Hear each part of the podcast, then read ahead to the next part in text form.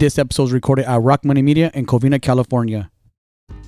Hey, what's up? Have you been in a car accident and it's not your fault? Or maybe it is your fault. It really doesn't matter. All that matters is you hit up CC Outlet Motors. CC Outlet Motors, the best body shop.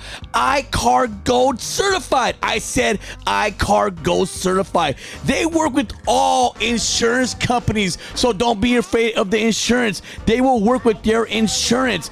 Also, free 24 hour towing. So don't be stuck on the road. They got you. They'll pick you up and take you to their body shop. Free 24 hour towing located in San Gabriel Valley, LA area. Inland Empire in Orange County, 14340 Arrow Highway, Baldwin Park, California. Remember, you get in a car accident, hit up CC LA Motors.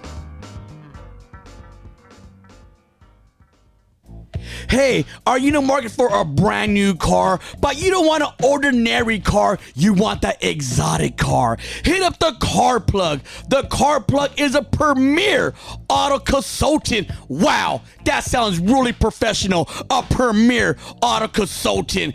They'll sell you a car, and not will they only sell you a car, they'll buy your old car, and they even buy off leases. You're not stuck in that lease. They will buy off your lease and put you in a brand new exotic car. The most exotic cars in one parking lot. Hit up the car plug, Premier Auto Consultants.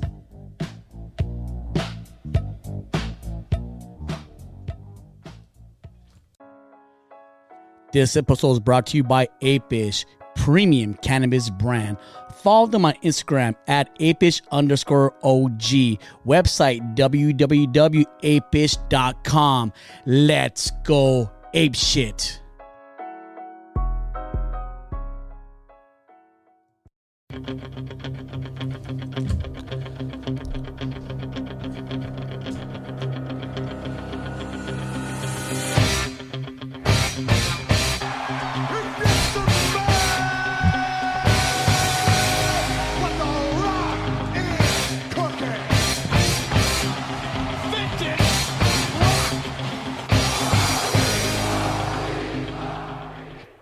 Welcome back, welcome back. We got a special episode today.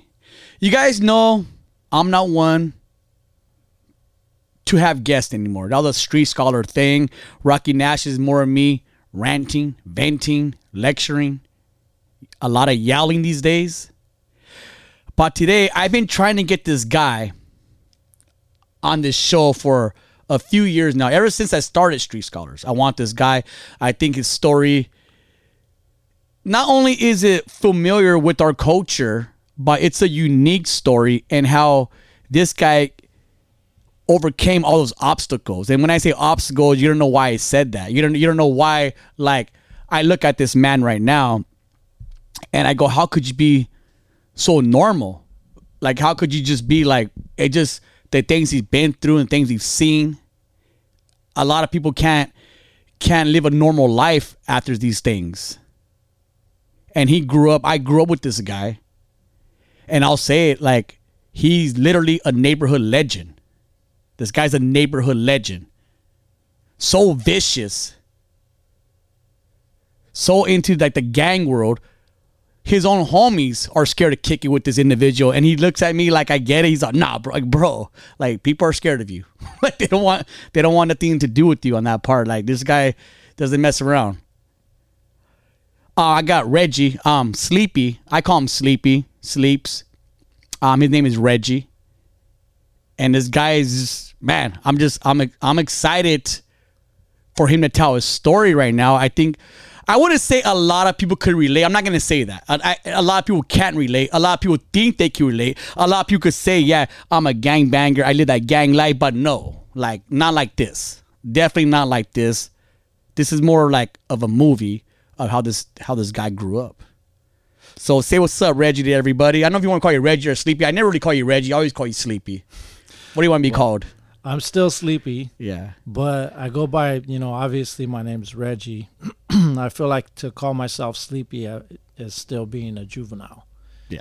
You know what I mean? So I prefer Reggie. I, I can't picture myself introducing myself to people as sleepy anymore.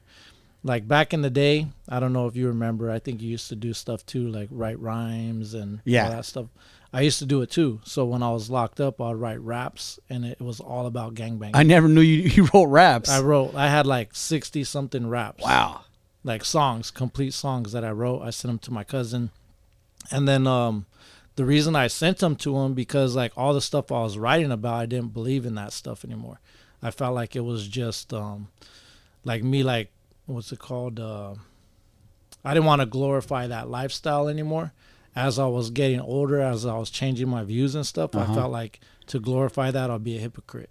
You know what I mean? Yeah. Because I was changing the way I felt about it so I didn't want to write the raps anymore. So I know that my cousin and certain homies they still had that belief, so I gave it to them. Do what you want with it. You could rap, you know, do whatever. Yeah. But I I still am sleepy. I mean, I never sold out. I never like, you know, I just I just live a different life now. So for me to introduce myself, I always just do it as Reggie. That's my name. My my real name is Reginald. Lo, let's take I'd him. rather say Reggie. So let's take him back because I mean, without we're not gonna give so much details on certain stories. I mean, you guys, you can put together yourselves. Um, but this guy was a very active gangbanger in the '90s. wasn't afraid to shoot.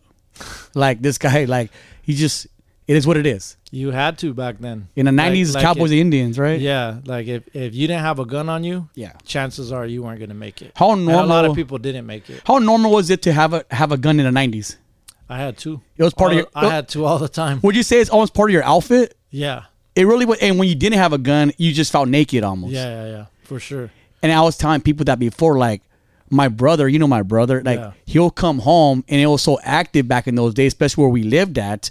He'll come home, I just got in a shootout right now. It was so normal for him to say, I just dumped on some foods, I did this, I did that. And it was all right, cool, go It back to bed. normal. It was so normal We're like, hey, my brother came home today, go, hey, fool, I just I just lit some foods up. I'm like, what the fuck? Like, Yeah. wh- what'd you do? Like, it was by the 90s, it was just normal, bro. I just got shot at.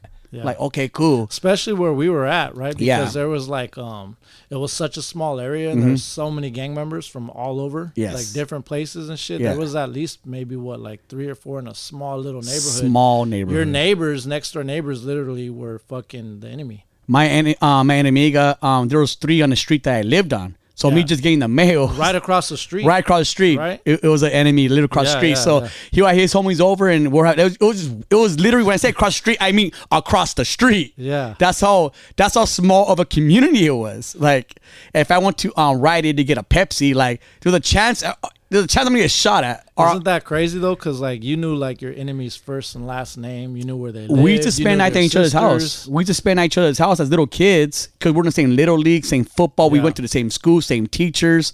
Um, so we knew each other, and it, it kind of started off where you know they got in this gang, and then you know we did our thing, and then it, it didn't get too serious until somebody died, Yeah. and then when when somebody died, then oh, like this is really happening, Yeah. and there's no going back after that. Yeah. Um, I do want to go back because you did do a lot of time, straight time. Not like a lot of people do like 20 years, but it's four here. I mean, it's still a lot of time. I think that's what actually caused me to go through that change, is because um, as a juvenile, I did a lot of time too. I was like most likely one of the few homies. I think we had a couple Yeah. that were going to juvenile hall or, or camps or something like that. But I was constantly back and forth in juvenile, juvenile hall placements, and I didn't learn my lesson. So once I did that long stretch, like it still took a while. Don't get me wrong, but that's when I really realized that once I had freedom again, I, I wasn't gonna sacrifice. You're not it. going back. No, I used to tell people like they would they would say, "Hey, we'll see you." You know, when I was getting closer to getting out, they would say, "Oh, we'll see you in a couple months, or you'll be back." And, So you you're know what I still mean? a teenager, and um, back back in those days, a lot of us, it was a thing where we would rob houses. That was especially for our hood, our clique. All we did was come up on pads. That was a thing for us. Um, we'll get to your story how you did get busted and you did get a lot of time. You You were to um, tell it. I would love for you to tell it. So um, if you could, I, I'm pretty sure you just this played over your head over and over. You know, um, how so? What happened? So back in the day, all the homies, like he said, we used to break into houses. I, don't- I don't know why we did that. Like I started breaking into houses when I was like five or six years old. And you weren't poor. We weren't poor people. No, we weren't poor. Like Yeah. the, the area, you know, like we didn't always have food in the fridge or whatever, but that was just something that my cousin's dad, you know, rest in peace, he taught us to do that. When I was five years old, he would take us to go steal purses. Oh, Yeah. And I don't know if, you know, to support whatever habit he was, Mm-hmm. you know, but we'd go steal purses. And then next thing you know, we were breaking into our friends' houses. We lived in some apartments in San Gabriel and we would break into all our friends' houses. But I didn't even know any better. yeah. We would just steal toys. We didn't even like steal anything else. We'd steal toys or make phone calls to WWF, like to try to call fucking um, Hulk Hogan Oh, yeah. just to hear him talk, we thought that that was actually Hulk Hogan. and this is so normal line. for you to do this as a kid. Yeah, and we'd just you know go through the window, break that, break into the houses, and then we didn't really do it again when we moved to Southridge.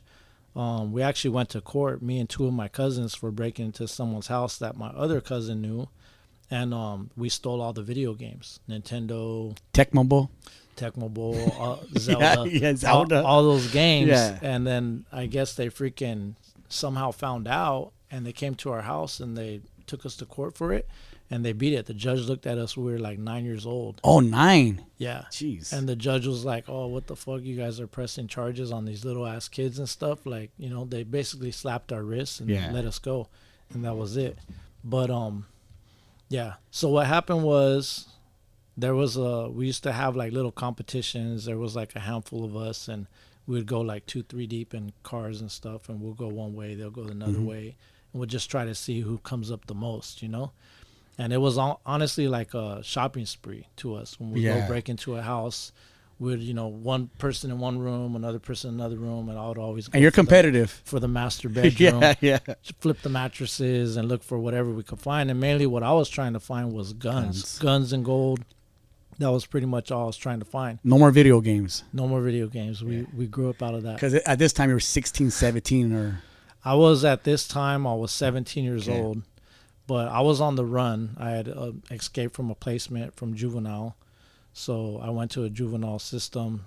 It was called uh, what was it St. Catherine's? I escaped from that place. The homies picked me up. I was living with the homies, so I couldn't get a job. Obviously, I was gonna be 18, maybe like four or five months or something like that. So my plan was just to stay out as long as I can maybe turn 18 and then they'll forget. I don't know. I don't know what I was thinking. I thought Yeah. they would forget about it and they'll just let me go, you know? So I was living with the homies and the way we made money was coming up on houses. We Yeah. just go like the rich areas, break into the houses, get whatever we could find. And we had a couple people that would buy all the stuff from us. Mhm. So we'll make money. I bought like a couple little cars for doing shit like that, you know? So um me and a couple of the homies, we went one way and then, you know, the there was three other homies, they went another way. And uh we went to this one house and we were, you know, knocking on the door. Someone happened to be there and one of the homies was like, "Let's rob it cuz we had did like a, you know, home invasion before." yeah. and we thought that that was like a, a easier way to find everything that we could find in the house. We just break in. You just gotta ask him. yeah, where's everything at? You know. So this was a, like a nice little area, and we broke in. We just knocked on the door and then pushed our way in. Didn't tie the person up or nothing like that. There was no, um, no type of crazy stuff. Was it more We of a, were- we was it an elderly person or what was the Yeah. age of that person? It- was older person. I don't want to say. Oh, yeah, age. okay, I- yeah, I'm yeah. Not, I'm not proud of what I did. Of by, course not, by yeah, any means. yes. You know, I was a little kid, but and then uh, you know, I was I was 17. I had one of the my crimes was 13. Thirteen. My son's gonna be thirteen, bro. Yeah, Wow. imagine that. And then the I oth- can't. my other crimey was 16.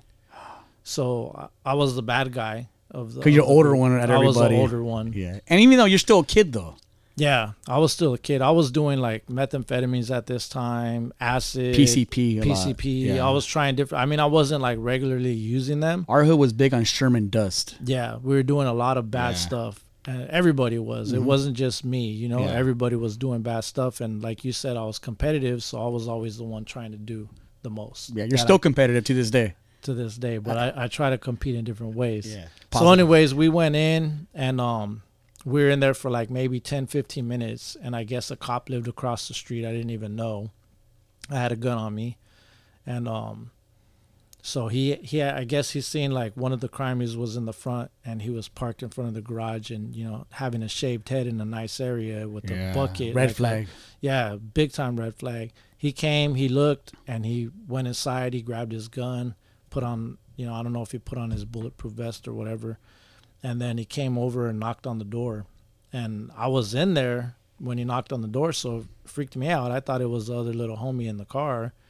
And then uh, I go and I look through the peephole, and I see this man, you know, older man, and you know, he must have been like early 30s, Okay. maybe you know somewhere around there but i just looked at him i looked by the by his hand you know by his by his hip and he had a gun on him so i panicked Was the door locked? The door was locked. Okay. and i i had actually put the gun to the door because i was thinking to shoot him through the door. But i have never i had never like point blank shot i've shot at many people i've heard bullets all that stuff but i never point blank shot somebody before. So I, I hesitated because i was just like damn you know i'm about to shoot this dude. I don't even know who he is. So i didn't. Yeah. and I just like put the gun down and I was looking through the peephole and then next thing you know, he takes off running. And what happened was we had a, the person in the room, and when we heard the door, like me and the the homie that was with me, when we heard someone knock on the door, we went out into the living room, and then that person shut the door, locked the door, raised the blinds, and started banging on the window Oh. to get his attention, and it was facing the door. Yeah. So he seen, and then he was like, "Oh shit!" And he went to the front and he put the other little homie at gunpoint and told him freeze. So he had his hands up and he. and this is a- a 13 year old? no, the one that was in the car was was my age. Okay. But the 13 year old was in with me. The 13 year old, believe it or not, and we both know who he is, and Yeah. he's still around to Yeah. this day. And if he hears this, He's he'll, gonna prob- hear he'll probably laugh and, Yeah. and think like, "Oh shit." But he was actually the one that instigated this whole thing. He As was- far as what? as far as like, let's do this. Oh, yeah. It's He- okay. yeah, he was like, oh, because we had did it before, me, him, and his brother, and like we, you know, I- being young, it it wasn't like a lot of money in today's standards, especially like, you know, money isn't like a thousand dollars these days is nothing. Yeah. But back then, when you're 16, 17, 13, and you have a thousand dollars in your pocket, Winning. you're balling, Yeah. right? Like everybody, like Indoor swamp meet. Let's go. Right. let's go, yeah. Yeah. So um he had experienced that before with me and his brother one time and Mm-hmm. he was just like, Let's do it, let's do it again. Like he was all pumped up and he Yeah. he was at like he reminded me of the way I think that I was when I was younger, but just like wanting to be the downest one. And I, I don't know if it was because he was so young and he wanted to impress the older homies or because he had an older brother or whatever. And he was 13 years old. he was 13 years old, but he was a down ass little fool, right? Yeah. So he was the one in the car or in the pad with me. Okay. So once um the person shut the door, locked it, and the cop ran into the front, and he put the 17 year old, he put him at you know gunpoint, told him freeze, everything else. I was like running back and forth in circles in the house with uh, the little homie, and we're trying to figure out what to do because the car that was in the front, it was a car I bought from another homie, and um from his dad. So I didn't know if it was registered in my name yet because he was supposed to register it in my name, but I don't know if it was registered or not yet. But I was thinking in the back of my head, what if it is? I can't just leave the car there. Yeah. And then at the same time, my homie's in the car. So I can't just leave him there. I, I was the only one that had the gun. So we were running, me and the other homie were running in circles in kinda the house, just panicking. trying to figure out what to do because Yeah. we, we seen a cop with a gun. And we didn't know it was a cop, but we knew that he Well, had a thi- gun. at this point, it, it, you still didn't know it was a cop. and yet. actually, w- we believed it was a cop because the person said, "Don't do this." The cop lives across the street. oh wow, Yeah. So we went to the back door, and I remember we were about to open the back door and take off running, and then I was like, "We can't. We have to go to the front because the homie's in the front." So we went to the garage. so you're you're you're, was, you're being a good friend because you don't want to leave anybody behind, kind of like I didn't want to leave on him. some but- soldier shit. yeah, I didn't want to leave him behind because like he was like a really good friend of mine. Yeah. I I known him since probably ninth grade or whatever. We played baseball together, everything else. I just felt like that would be fucked up to leave him. And then also I knew that leaving him I would get caught because my car was there. Yeah. So anyway, so I told the little homie, let's go through the garage. So we walked to the garage. And at this point we had like the there was a car in the garage and we had it loaded up with stuff. Then we this happened to be a, a, a house that didn't have shit. It had like you said, it was an elderly Uh, person. it It, had like an old VCR, Oh, old telephone, yeah. Back wine, come up. wine bottles. Yeah, the back come up. yeah, but we were taking all that stuff anyways, you know. Yeah. But anyways, we had the car loaded up with all this stuff, and we were about to take it. So we went, we opened up the garage, and this garage rolled up, so it was like raising straight up, like vertically. It Yeah. wasn't like just flipped open. And um, it took. It seemed like it took forever for that garage to open. It was Like, I automatic. think- yeah. okay. I, I think knowing this, what there was a cop out there in the front, like made the time drag so slow. Because when we pressed the button, I was standing in the garage. I had next to the car we were gonna take. I had a, a gun in my at my side, and I was just like looking at the garage opening, anticipating For what feet what I was gonna see. Yeah. And as it started opening, I did start seeing the the legs, the feet. Yeah, I mean the feet, the Yeah. legs, the freaking waist, and everything else. And then I seen the gun, and I seen him standing there, and he said, he looked at me and he said, "Freeze! Police! Drop the gun!" And I was like just stuck, like a deer in the headlights. And then my other little homie, like we looked at each other, and um, our cars like were parked. I had a car in the driveway, it was parked back to back with the car in the garage. So once the garage opened, there was like three feet, maybe three and a half feet of space between the cars. And um, the little homie ran, and I ran, and I ran into the garage deeper, and he ran between like the cars and ducked down, and I ran in front of the car parked in the garage, next to the the wall Yeah. of the house, and I just ducked down right there, and I was just um, you know, just thinking all these thoughts because at this time, I was um facing I think nine years of juvenile time because of the placement I escaped from. Oh. I escaped like with nine years of YA time I was supposed to do. So I escaped knowing this, and I knew if I got busted, I'll I'll go down for nine years. And back then, you know, YA was like pretty much like you ain't you ain't gonna get out. Like I if you're in YA at this time and you're a gang member, even if you get you know nine years, you might pick up another case. Like you're gonna do the whole time there because you're gonna be fighting left and right. You're gonna have to stab people. It was just like a, a whole different They says gladiator school. big time yeah so i knew i was going to go there because i had several chan- chances already so back then you know I, I did you know three what was it like three months in juvenile hall one time six months another time like seven months another time and every single time i i couldn't fucking stay for that long i was just like escaping and i was like if i can't fucking do three months six months like there's no way i could do nine years so to me it felt like a lifetime i would have to do So this is all going through your head. this your all whole going through my head. situation. Yeah, so I was like ducked down. And I was thinking of this shit, like Wow. fuck. And then I had a girlfriend at the time, like I was sprung on her. yeah. so I'm not gonna lie, like I was thinking about you know losing her, and then just like losing my life at the same time. I was only 17 years old, so I was just I didn't know what to do. So I was thinking the only option I had was to just shoot my way out of it. Jeez. Yeah. And I, I was like, either like I've been in that situation before, so it wasn't that scary for me because, like I said, I've been shot at, I shot Yeah. at people. So I was always like thinking shoot first to get away. I was never thinking I'm going to get shot. I was just thinking I could get out of this. You know what I Yeah. mean? So while I was like thinking all this stuff, I just decided I needed to find out where the, the cop was. And I kind of like peeked through the windows of the cars and I seen him and he you know he had he was in front of my car using it as a shield in the driveway and he was just like looking into the garage and pointing his weapon and he was just looking around for me and he couldn't see me so I just kind of like squatted up real quick like a little jump squat kind of Okay. and I just shot twice at him and then I ducked down to cover and I just heard like you know boom boom boom boom boom boom boom all these oh, like oh, he, just unloaded on you. he just that. unloaded all these bullets at me, and I could hear things like you know hitting the walls. What's going through your head when the, when you're hearing these things? I was thinking like, fuck, like you know, no turning back now. I was just fucking trying to crawl through the ground almost just to get cover. Like I just didn't want to get shot. That's all I was thinking. Like, fuck, this dude's gonna shoot me. That's a cop out there. They're trained for this. You know, I wasn't trained for this. So I, I had I had like my legs sticking out by the tires, and I was trying to like make it so you know he can't go under the car and shoot me. So I was just trying to protect myself, and then you know a moment later the bullet stopped. Like I didn't hear any more bullets, so he must have been out. But I didn't know I wasn't thinking this, and then I just like I peeked from the side of the car to see if I could see him. I didn't see nothing. It was just like a quick you know peek, and Yeah. then I I reached my hand out of the side of the car and I fired a couple more times, you know, and then I didn't hear nothing come back.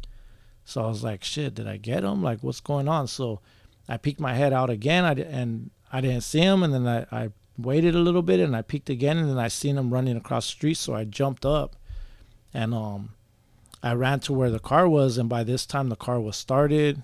My other little homie was there. He was in the back seat and the doors were open. And um, I just took aim at him and I just emptied my clip and I was I seen him running across the street and like How many rounds is that with your clip? it was seven rounds. So I shot twice. The first So time you I five shot, left. I have four left. Oh, four left. Uh, three left. Okay. Three left. And um, it was just a 380. But I, I took aim and I shot and like I think it was the second shot I hit him and he was zigzagging and like it, it kind of flung him forward like two three feet to where it looked like like he tripped almost, but his back like you know moved in one direction to where like I knew that I got him right on the back, and then he stumbled up to his driveway, went in front of his car, which was like a Bronco, excuse me, and then um he just sat there. I just was staring at him, and I had another clip too, so I was trying to get it loaded up again. Oh, you have more than more than one clip. Yeah, I always had it. I always had extra Oh, bullets. you were I always had extra clips. Fucking guy. Yeah, and then the little homie was in the passenger seat, the one that was there at- gunpoint that didn't go in with us. I was telling him like, "Where's the other the other clip? Like, give me the the extra clip. Load up the gun." And I threw the gun at him, and he was like, "Where?" Like he was like panicking, Panicking, you know. And the the other homie was in the back seat, and he was down, like just telling him, "Stay down, stay down." And uh, Fuck. my homie my homie in the front seat was like digging through the glove compartment throwing everything out and i you know after we left i never found the extra clip i don't know what happened to it but it was in the glove But you would have, let's say you found the clip, you would have finished it off. i would yeah i would have kept shooting at him i don't i don't know why that was going through my head to do that like i don't know i don't know why i was taking aim at him like when i think back about Yeah. it now at this stage in my life i wouldn't i wouldn't like you know try to take the guy out or just try to get away but at this point like i was trying to hit him Yeah. You know what I mean? You like did I- get him. Yeah, uh, but I was trying to take him out. Like I was aiming. Like I I was squatted down. I had my eye on the sights, and I was like, you know, following his path and trying to shoot him, like to kill him. It was, there, there was no warning shots with you. You're going for it, the target. Yeah, because I felt like if I was gonna do life, then you know, might Yeah. as well. You know what I mean? Like that was just the way I thought. Like if I'm gonna do life over this, Yeah. I might as well make it worth it. So you didn't find the clip, I didn't find. and the then you end up escaping. Well, yeah, but not without almost getting shot in the process. Uh-huh. So what happened was like well, well, me and my homie were struggling, and he was he was in there like panicking and trying to find the clip. I was just watching. I didn't keep my eyes off that the cop, and um, finally he loaded up another clip, and he just turned, and I had like one foot. This is like something that that how the only reason I'm like, you know, telling the details about this is because this is this is one of the things that helped me in like you know, changing, developing more as a person or as a man, and knowing what I wanted to do if I ever had the chance at freedom again. I knew that, you know, I was gonna take it. I wasn't gonna go backwards and shit mm-hmm. because like there was so many signs I felt like I should have been dead. You know, di- a lot of different things that happened in my life that I shouldn't even be here. So to get this extra chance, it, there's a reason for it. You know what I mean? And Even not finding that clip was a blessing in disguise. yeah. So the cop he turned and started firing a, a whole nother clip at me. And like right when I seen him turn, I dove into the car. And right when I dove, like the windshield shattered right where I was at. So the bullet just like I seen it as I was falling. I seen the bullet just And now he's shooting to kill now. And He now got yeah, shot, yeah. yeah, he's he's shooting to kill. He's aiming and um I close the door and I'm just in there. I put it in drive and I'm like I'm using like my left hand, my left leg. I'm like laying down almost in the middle of the of the car Fuck. and I'm just pressing the gas pedal like with my left leg. I don't, you know what I mean? I'm like all leaned over underneath the Yeah. the windshield and he's just firing. Boom, boom, boom, boom, boom. And uh somehow I managed to turn the car around like to do a U-turn. I pressed on the gas and I, I got to the street and I was like barely peeking over the windshield so I knew where I was going. And it almost felt like that Terminator movie where the cops just running after the the car just shooting Yeah, yeah, at yeah. him when they're in the truck. That's what it felt like. Like that's what he was doing. Like he was just doom, doom, doom, Well, now he's mad. Yeah, and he's like running in our direction and shooting. So that's why I said I don't know if he was wearing a vest or not because when I hit him, it was e- even the little homie was like, "You got him, you got him." You he was all like, happy. Yeah, he was happy too. The, I'm talking about the Yeah, 13 year old. yeah, like, yeah, he was like happy, and um, then we got away. You know, like we we hit the the first the street light. We made a right, and then we just took off. And I was running lights like like in the back of my mind, I was like, "Is this guy still chasing us?" Like I was running red lights three blocks away, thinking that he was still on Yeah, us. You know what I mean? yeah. Like bringing attention to ourselves, smashing the car into dips and stuff to where the car barely drove when we got back. Kept turning off. It was overheating. We had to like stop. Like, but um, yeah, it it was crazy because back then, like after we got away and we were on the freeway, we were all laughing about it. We were just Like like, ah, that was crazy, you know, just like laughing, like Wait till homies find out about this shit. story, right? Yeah, and and we and like back then, like you didn't think nobody was gonna tell on you, yeah. or you know what I mean, like you trusted your friends like Yes. one hundred percent. Uh-huh.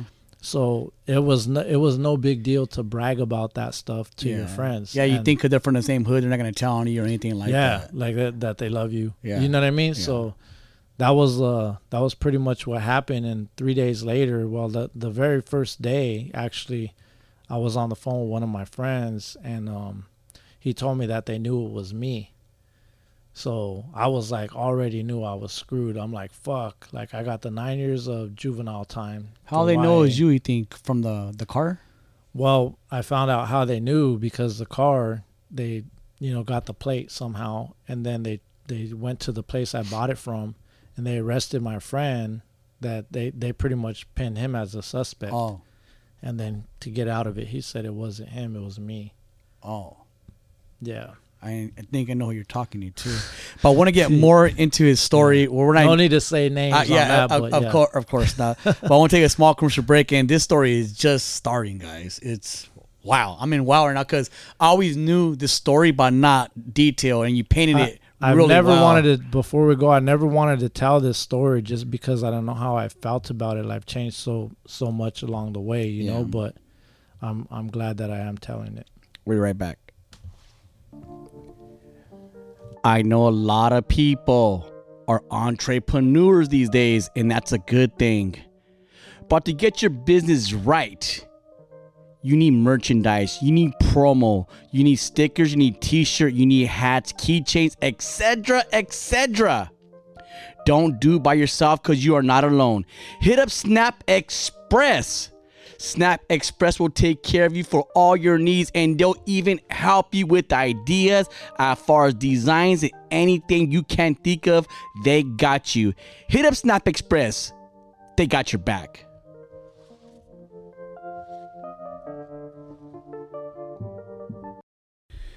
All right, all right. We are back. So you heard the story and it- I mean, it should be a book or a movie because this is like the way you painted the picture and the details and everything with it. Like I, I felt like everybody listening in the car, at the gym, the cubicle at work.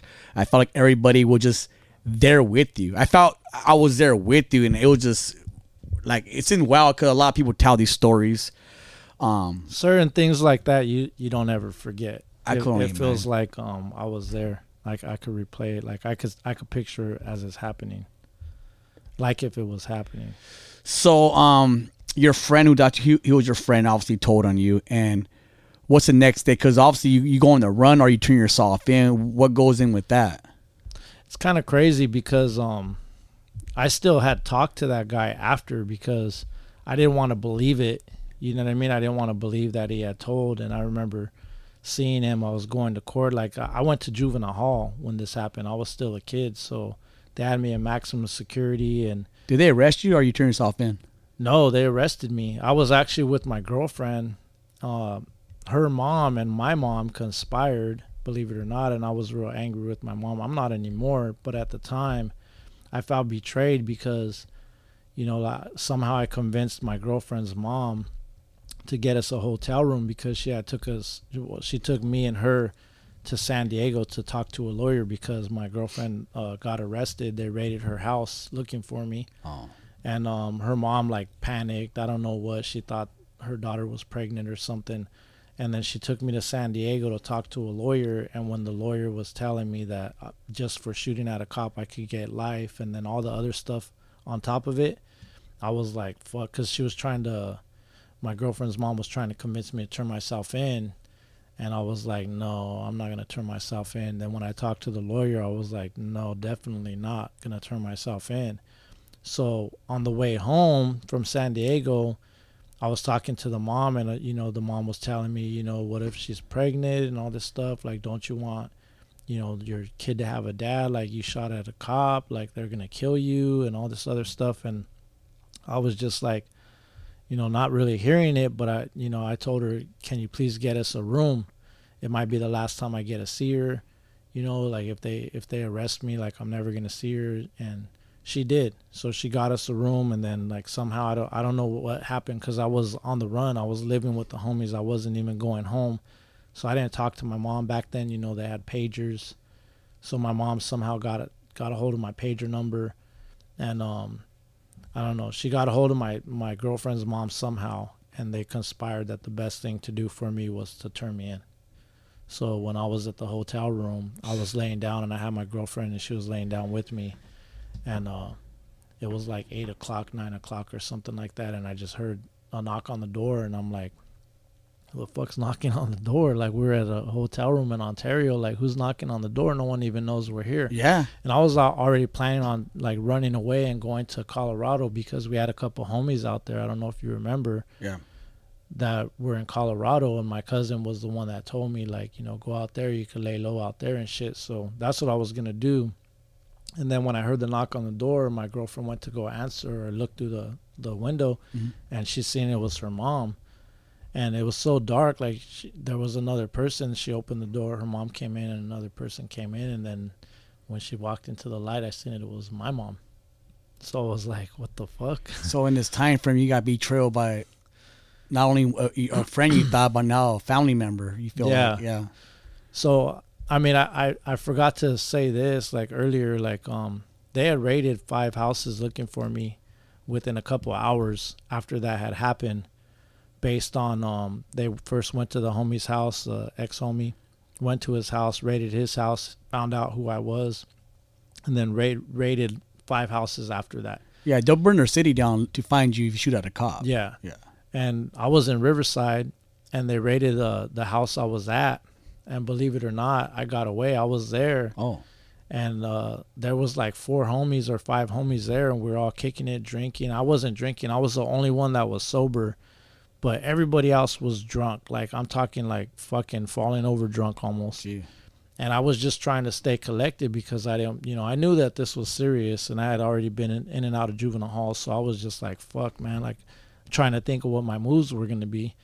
And um, when uh, I was looking out the window, and the homies were out there, and then I just seen a bunch of like smash units roll up, and they had their lights, their flashlights, and they just jumped out. And were- Smash is the gang unit in San Bernardino County, guys. Right? yeah.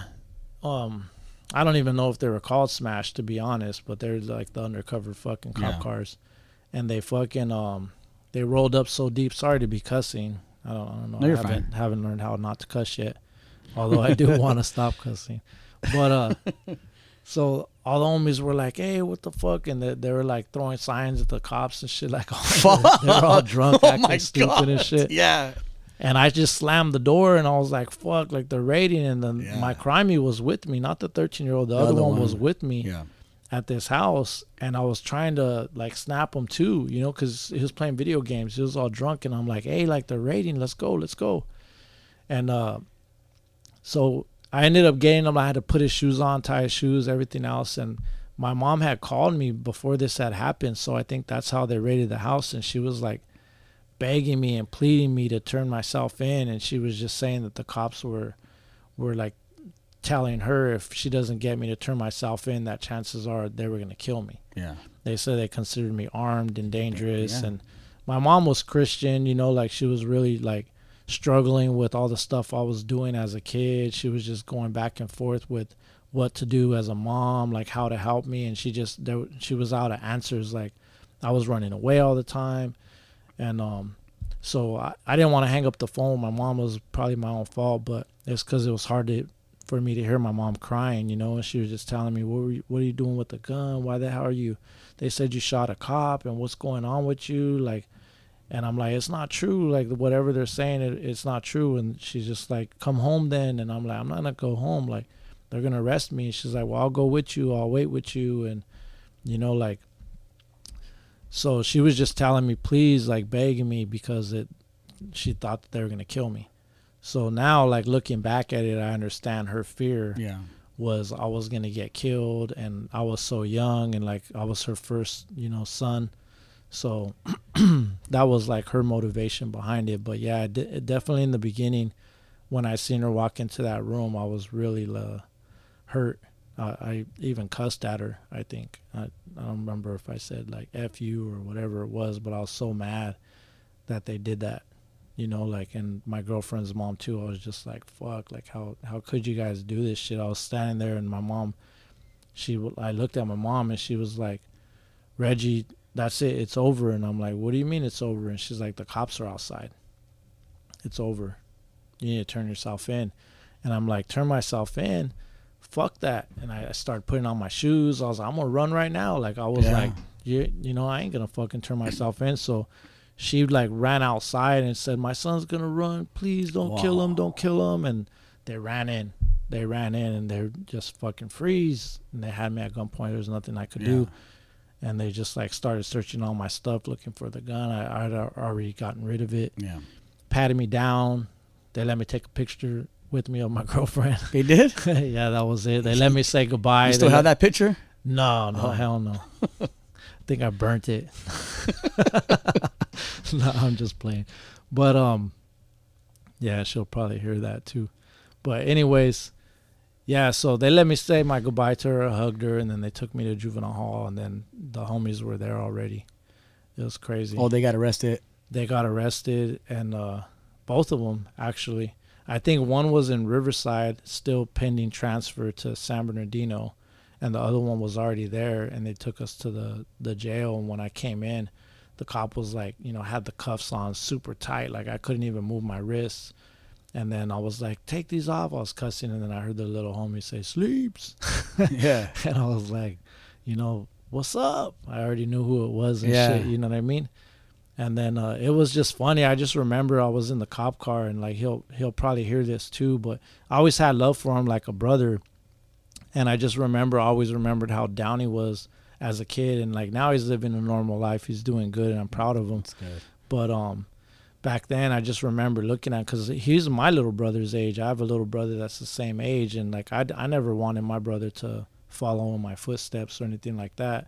And I remember when they were taking, you know, they took me to the cop car. We are gonna go to juvenile hall, and then they brought the little homie, the 13 year old, out, and I just seen him, and he was cuffed up, and he was walking by, and he was staring at the cop car I was in, and I was staring at him, and he just had this big smile on his face, like he didn't even realize what we were in for, and he was just like nodding his head, smiling, like like we accomplished something, you know? And I was Really? yeah, and I was just thinking in my head, like, fuck. I didn't know he only ended up getting like two years Oh, okay. but I didn't know like what we were gonna get. I knew that I was facing pretty much all day, so to me it was like my world was ending, and uh, I was just thinking maybe his was ending too, and he just didn't realize it, and it made me feel bad because he was so young. It made me think like of my little brother and shit like that, you know. But um, yeah. So I went to juvenile hall.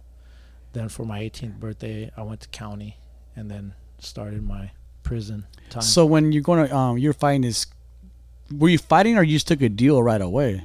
well, my intent was to fight. Uh huh. So What was at- your lawyer saying? at first I was in juvenile hall. Remember this? Yeah. So m- my lawyer was telling me I, that I could probably get like three to four years in in YA, which I like looking back at it. I'm like, why would he even say that? You know, for shooting at a cop and doing a home Yeah. invasion. But I was a minor, yeah. So I believed him at the time. I was like, fuck. Like even then, That's not bad at but all. yeah, at all. But even then, I was like, fuck, three or four years. I'm gonna have to go three to four years. So it was still a long time for me. But um, I had to go through this. It's called being fit or unfit for juvenile, juvenile hall Yeah. for the juvenile court system or whatever. And they had my mom there, and they were talking about all my priors and everything else, and they found me unfit. So once they found me unfit, I would have to go to the county jail they would shackle me up with the adults, and then we'll go to court. And no, he was on. We'll show a picture on Instagram. Um, you were skinny, like kid at 17, right? Yeah, when people see that picture of me, You're gonna see the just like- picture on Instagram, and um, he was a skinny guy with some grown ass men in I was county. a, I officially weighed 123 pounds Fuck. when I got arrested. 123. 123. Yeah, Fuck, bro. that's crazy, All right? So, um, when you go to county, is it a whole different ball game, like a different picture? well, it's a it's an eye opener. okay. Number one, Yeah. because I mean I I've been in in and out of juvenile hall, but you're dealing with kids. Yeah. But when you come across like you you already know we were Yeah. the older homies for our Yeah. hood, right? So we it's, didn't it's even weird. We're older homie that's 16, 17. yeah, so we didn't have like no older homies. We had so- no guidance. Yeah, None. And when when you see all these older you know dudes tatted down coming into the bus or into the county jail in the cages, and you see them all and they're Sleepy looking were the you. first one to get the hood tatted on him. Yeah, You were the first one to get it on you. Yeah. I remember that was a big deal for everybody. yeah. It was a mouse. and now it was a like- milestone for our hood. and now the stomach is pretty much commonplace. It's for yeah. for, for everyone everybody, to get it. Yeah, but um, yeah, I definitely like all these older homies would come in and they would see me in the cage because they they used to put us minors in the cages. Okay. Not not because we did anything wrong, but just because they had to by law. For protection? Because, yeah, because we were kids and they were adults, so they had to separate us. But they would be like, "What's up, little homie? What you, what you in here for, dog? Or Yeah. what'd you do?" And I'll tell them, "Oh, I shot a cop," you know, thinking I'm all- prideful, like hell pri- yeah. What's prideful, up? Yeah. yeah. but uh it was definitely an eye opener because I'm like fuck like I didn't know what I was facing. I just knew that it was something serious you know?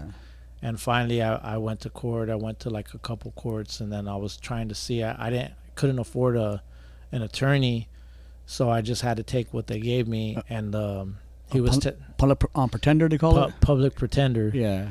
And he was telling me that I was I was facing life he was like look man you're gonna get So your heart drop? Are you kind yeah? I don't remember if he said 33 or 38 to life, but he said if you don't take, he's all, I got a deal for you. Okay. If you don't take this deal, then you're going to get life. And at this time, when he had told me, I was like, it was a shock to me. And I said, what's the deal? And he said 16 years. At this time, you st- you still thought maybe that three to four years was still an option, or no? Because you got denied. when they found me uh, unfit, yeah. I knew that wasn't an Okay. option. And then I was in maximum security. Everybody that was in the unit with me in juvenile hall Yeah. was all facing life. Life. Was anybody in county? Because you know, peop everybody in county thinks they know the, the law pretty good. yeah. Was anybody, hey, hey, homie, just take that deal, or you don't go to the box with it? Everybody was telling me, don't take the deal. Okay. they said if you if you take uh, if you don't take the deal they'll they'll lower it and then you'll get a better deal the next time But Mm-hmm. that's your life next you're playing with off their word. yeah so to me when like I, I wanted to do that Yeah. but when my lawyer who was supposedly supposed to help me i know he's a public pretender Yeah. but at the same time i was thinking like you know maybe he's looking at me i'm a kid i don't i don't really i was naive you know Mm-hmm. so i thought he's genuinely trying to help me i know that if i was ever in that situation to you know defend somebody i would try to do it legit i wouldn't play games with it you know Yeah. so when he said if you don't take this 16 year deal you're gonna get life it was a scary thing for me. And i remember so picture this I, I went to court and was i think me and one other homie from juvenile hall that went to this court. And um the bus was like filled with inmates going to this court. And then he told me this was my deal and i was like fuck like that's a long ass time. I was 17 i had to do 16 years. So i was like god damn like i don't i don't know if i could do this so i was just like fuck can i think about it and he's like no we need to know now if you- Right there? You gotta- right then and there he's like if you don't if you don't sign you're gonna get life like i'm i'm trying to advise you like to sign That's a lot of pressure. it is and um i said can i at least talk to my mom about it and he said you can't talk to nobody the best we could do is you could go sit in the holding cell and think about it so i went to the How holding long was the cell. holding cell? I you? was i was there for like two hours I you pray? prayed. Yeah, Yeah, pray? I prayed about it. I was like, man, like I mean, I back then like none of my prayers were answered. I, I would I would like to say that they're answered now, but back then like none of my prayers were being answered, and I, I didn't know what to do. But I just remember praying about it. I was just like, man, You felt all alone in the cell. yeah, I was in the holding cell by myself. I was laying down. I was just like, you know, pretty much just, dear God, please, please don't let it be this. Like let let there be something else, you know. And then um I went back. Finally, they said we need your answer. And when I went back to the court, there was nobody else there. It's you. It was just me. All the bus left. They had to take me back in a little van. Like the whole bus, all the inmates had already finished their proceedings and shit, and they Yeah. all left. And then I said, "Fuck it, I'll I'll do it." So I signed the deal for 16 years, and then they had told me it was gonna be with two strikes after I signed. They didn't tell you that before. They said one strike, and then he said that I I even asked him, "Can you lower it? Can you lower it a little bit?" You know, and then he told me, "Oh, I thought that's what it was gonna be, but it's two strikes." And so I just signed. I was like, "Fuck it, like it's better than life." You know what I mean? Yeah. But I, I honestly didn't think I would ever make it out. Yeah, um, go to that because um, well, take take take take, take us to, um, you do your Union County, and then takes to the first time they actually they actually transfer you to a real prison yard. How did that feel? To I- I- prison or- yeah, to or- prison. Oh, okay. Like, cause it's a whole different gang with like lifers in there, and you're like a little kid going to a, a prison. So I had already went I went from juvenile hall on my birthday to county jail with Yeah. one other homie. And then a couple months later they sent me to YA for no reason. It was just to go to pass time, I guess. I was there for a couple months. I came back to the county and I was like doing like I you know, I can't say I liked it, but like I was doing good in there. Like I was like getting along with all the the G homies and Yeah. you know what I mean? Like they all respected me, they all liked me like like I was under their wing, Okay. for example, you know, and then finally when I did catch the chain, I was like shit, like th- this is going down now, you know, and it wasn't that much longer, so I had got arrested in June at the end of June in 1996 and then by January I was on the chain going to Tehachapi. And when I went to Tehachapi, like, you know, everybody was there and people were talking about, oh, it's better than county, prison's way better, like you're gonna like it and all this other stuff. So I just knew it was something I had to accept and deal with, but it wasn't something I wanted to do. But when I got there, we actually had another homie that was there Mm. and he was like his he was probably like we'll just say 13 people behind me in line because our numbers are almost the same Okay. and you know PW, right? So he was there, and um, I remember just walking in with a bunch of people. And we are all shackled down, and we're we getting off the bus, and we're walking into this building, and you just see like, you know, in juvenile hall it's not like this, in county jail it's not like this. It's a little bit, but it's not so in your face. And you see all these guards, and they're mean on the bus, you know, talking shit, like, you know, ordering you to be quiet, and if you don't, threatening you that they're gonna pull the bus over and fuck you up and shit like that. And when we got into the into the the holding cells in there, like you just see there's this catwalk and there was like two cops standing up there with mini 14s. I didn't even know what kind of guns they were at the time, but you could tell they're like fucking real guns, you know, and they're standing up there and they're just looking at you and it, the way I felt was like they just wanted a reason to shoot them. Was it anything like the movies when you get to when you get to prison, or is it way different? Mm, We all seen those movies where It's not like like with the prison bars. Yeah. I would say that's probably the main difference. Like in the movies, that they all are behind bars. You know Yeah. what I mean? And in there, it's not like that. There's cages. Like the holding cells are cages, so it's like a big giant dog kennel, and everybody's sitting inside these benches inside that. okay, And then they're solid doors or doors with holes in them. But I didn't really see that when I walked in. I just seen like everybody was serious and all the guards were there being like super super serious with every inmate. There's no personal type of like you know being nice to you because you're a person type of thing. It's just yeah, like no personalities. no. They're just like about their business, and the, their guards are walking with guns, and that was the first thing that I seen, and I'm just like, shit, like I've arrived. Yeah. this is it, you know. Were you intimidating? Like I, know, I know you. It is a little can't show it in there, intimidating because in your head. Well, I mean, yeah, you definitely don't want to show weakness, but it is it is like in your in your head that like if if you fuck up, you might get shot here. If you like stab somebody or you could get stabbed, like all those thoughts go through your Mhm. head because obviously, like I said, I was in juvenile hall just a couple months before. I didn't know what prison was And like. what at year all. is this right now? This is uh, January of 1997. Ninety-seven. Yeah.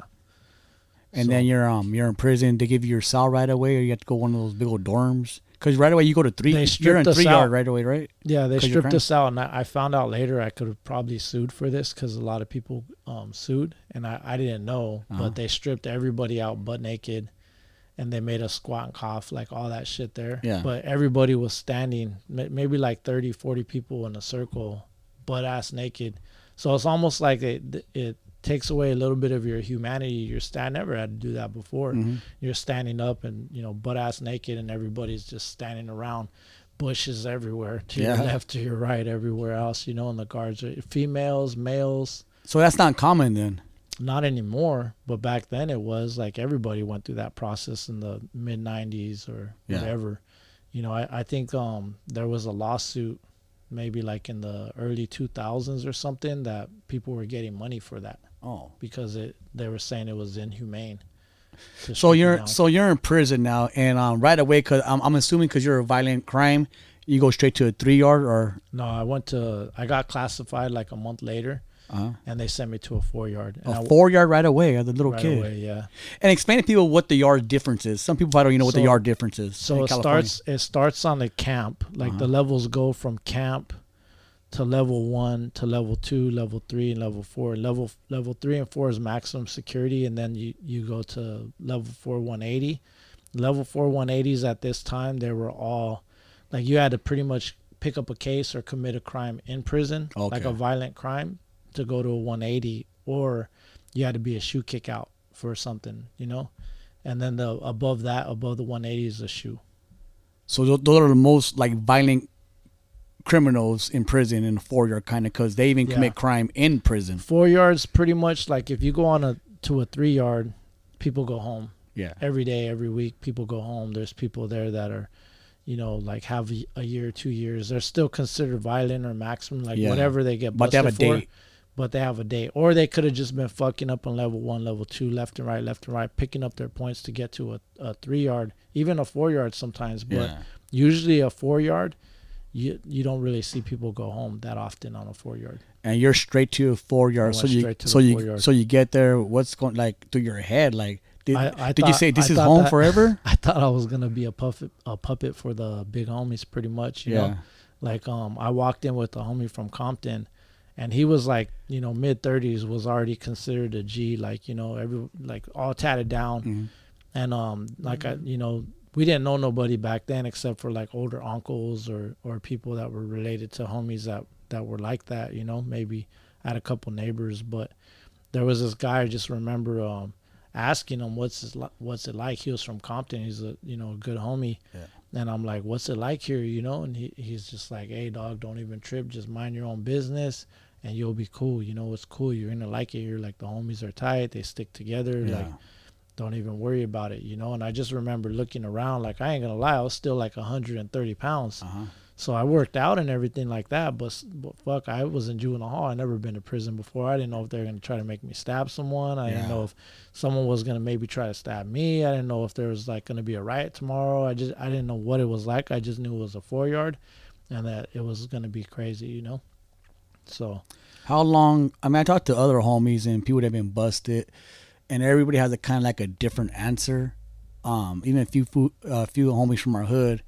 I'm Uh, never gonna tell you like like uh, anything fake about Uh-huh. like how I felt like Yeah, Cause I, I, I think it's normal, you know what I mean, to be like a little bit nervous back then, especially when you're younger, you know what I mean. yeah. But um, yeah, I, I won't sugarcoat it and be like, oh yeah, you know, like I was I was ready and this this and that. Is Like, anybody really ready for your first time? Like even like in a four yard. Like look at bro. I only did county time, little baby, like few months. Yeah. And even for me, like when I walked through the the dorm for the first time, and I'm in my 30s at this time, you know, I'm like, fuck.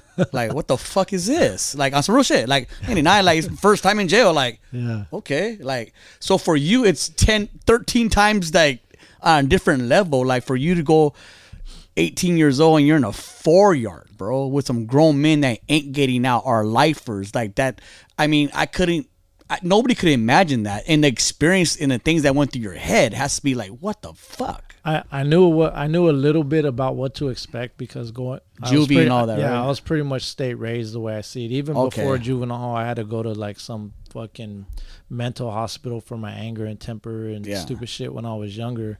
So I was always fucking up, running away, and everything else. But um, I definitely didn't know what prison was gonna be like, and I I was for sure nervous about it, just mainly because I didn't understand the politics behind it. I didn't Yeah. know like what to expect from it. I knew that I was solid. I'll do whatever it had to take, but I just fuck. I didn't know what to expect from it.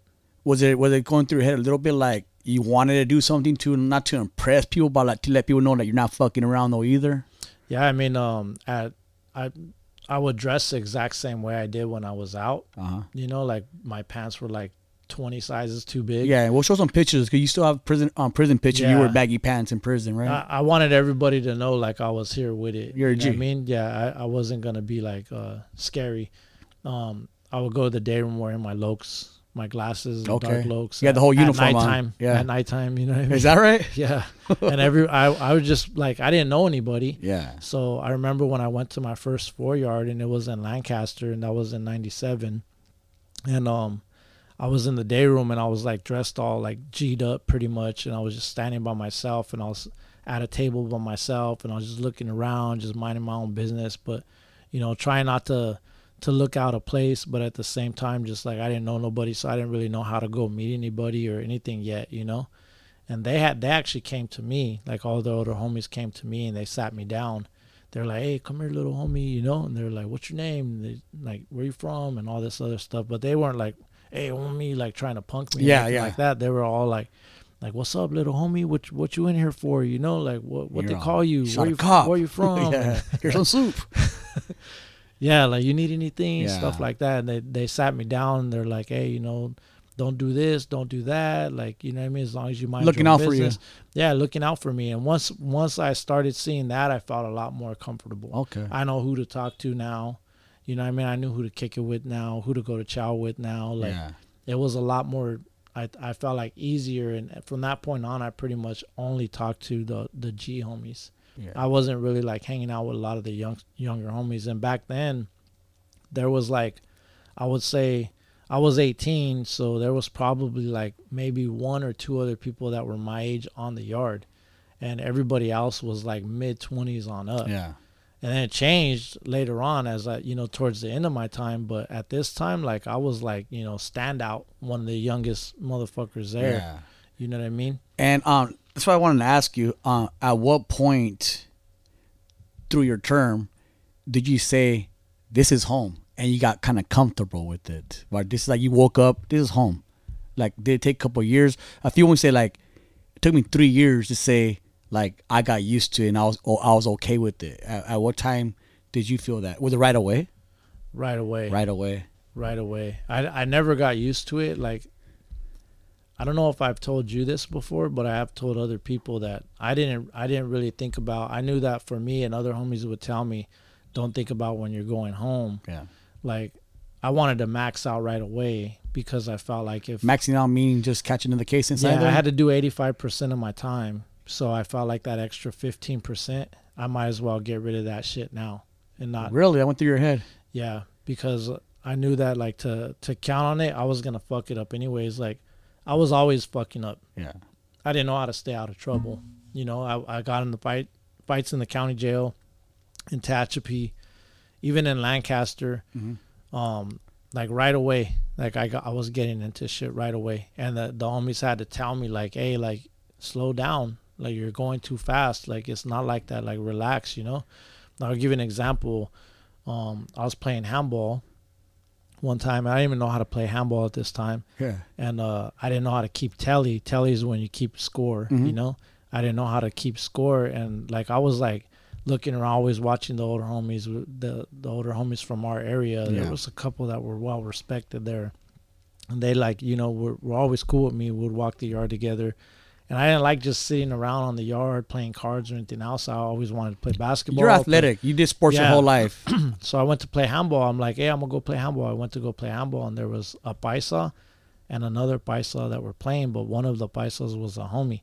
He was from 18th Street, Okay. and then the paisa was like, you know, straight paisa, but they were like real, real close, you know, and they were playing handball and they were going at it. And I was supposed to keep the score, and in there, like if you don't keep the score, a lot of times they depend on the tally for the score to Gotcha. make the call. Like, is it out? Is it is it good? What? And I messed up a couple times I didn't know that. Yeah. Like I wasn't paying attention because I was looking around, watching my surroundings and shit. And uh, the homie was like, "Hey, was that out or was it in?" And I'm like, "Uh." you weren't even paying attention. Yeah, I'm like, oh shit, my bad. I, I didn't I didn't see. And they're like, oh, keep keep the tally right, you know. And I, Yeah. I wasn't used to like someone barking at me. you still don't like that shit. I still don't like Yeah. it. And um, so again, they're like, hey, keep keep the score right. And then uh, another another time, like I had to go chase the ball. I was the only one keeping tally. They're playing one on one, so I had to go chase the ball. And I came back. They're like, what's the score? And I'm like, fuck. you tell me. Like I don't I don't know what the score is. And Yeah. they're like, ah, you know, like fucking zeros. We're gonna start at zeros again, or they'll say zeros. You yeah, know. yeah. And I was getting mad because I'm like, what the fuck? Like, how am I going to keep score? I've got to chase the ball down and do all this other stuff. And when the dude like yelled, he's like, ah, fuck that. You don't know how to fucking keep keep score. I said, hey, fuck you, you fucking bitch. Oh, the B word out there, huh? To the paisa. Yeah. Not to the homie, Oh, but to the paisa. I said, shut the fuck up, you fucking bitch. Don't talk to me like that. Because I was getting pumped up. And he was like, what? And I said, you heard what I say? and that's an uncommon bitch-ass-" word in there, huh? Yeah, I was like, you bitch ass motherfucker. What, who you yelling at? Yeah. and he just like stood he didn't know what to do and he was maybe like 28 29 Okay. He's older I- than you for sure. yeah so he just stood stood there dumbfounded like well the, this fool's yelling at me Yeah. calling me a bitch on the yard Yeah. and then next thing you know and, and uh, the homies cut the, that dude from 18th street loose behind this because i was younger they were supposed to school me down Uh-huh. you know what to do what not to do or like take me to the side or do something you know and um the home the homie from 18th street he huddled up with the paisa and he was like hey you know like this fool shouldn't don't let him talk to you like that like basically On his side too. yeah to where that paisa called me out and we had to go to the into the cell and handle our business Yeah. and at that time like i didn't know if i had to stab the guy i didn't know this was like a couple months that's a thing in there where you do go to the cell and you get to stab each other, kind of, huh? Yeah, that that happens. It's it's technically you're not supposed to fight other homies, but it does happen. Yeah. Like you you could get away with it. it. Just depends like who you know or whatever, or how how low key you could keep it. You know what I mean? But I didn't know what to do, so I asked the homie that had the building. I was just like, "Hey, uh, what do I do?" I said, Yeah. "Dude, you have a weapon for me?" Like I didn't even know Yeah. the dude really. I'm like, "Hey, this guy called me out right now in, in the yard, and do I have to stab him? Like I don't have a weapon. You have And you're willing to stab him. Yeah, I was Yeah. ready to do it. And the, the homie was like, "What?" Like, nah, just like what happened. And I told him what happened. He was like, "Well, what did he say? Did he say to bring your get your your weapon? Did you bring your shit?" And I said, "No." And he was like, "Well, just just go fight him." So I was like, "All right." And I went in the cell and fought him. And then when I came back out to the yard, the homie was pulled me to the side from our area, Yeah. and they're like, "What's what the fuck? What's going on? What happened?" And I I told them what happened Mhm. and they're like, you don't you don't do that shit. You don't act like that, and and you definitely don't go to the cell and get into it with somebody without telling us first. Like, come talk to us. Like, you Yeah. should have came hit me up, and I'm like, I didn't know where you were. Yeah. I was faced with this situation, and that's all I did. And they they pretty much were like, don't trip, you're cool, but they kind of like liked me for it. Yeah. But at the same time, they're like, slow down. Like, you're going to get yourself into a wreck doing Yeah. that, you know? Like, calm down, just like mind your own business. And then my eyes started waking up because I didn't want to get stabbed, you know, for doing stupid shit. So I would just like mind my own business. I, I stopped, you know, just play sports. And they would tell me, if you can't handle it, don't play. If you're a bad sport, pretty much. Um, I didn't like to lose, but I wasn't. yeah. I. I just didn't like how that dude was like, "Ah, keep the fucking tally," and yelling Yeah. at me like that. I was just, I never expected that, you know. So I just lost it.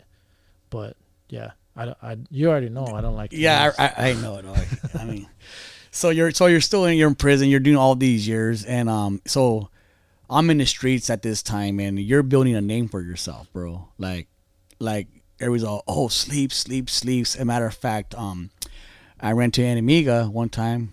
I was on some date, and he was there with his homies, and this this guy tapped me on the shoulder, and he's like, "What's up, Rocky?" And I look, and I go, "Oh, like this is a fucking enemy right here." And I'm thinking I'm gonna get fucked up from this chick. He was like four of his homies, and he goes, "Nah, you're good, homie. You're good." I go, "I'm good."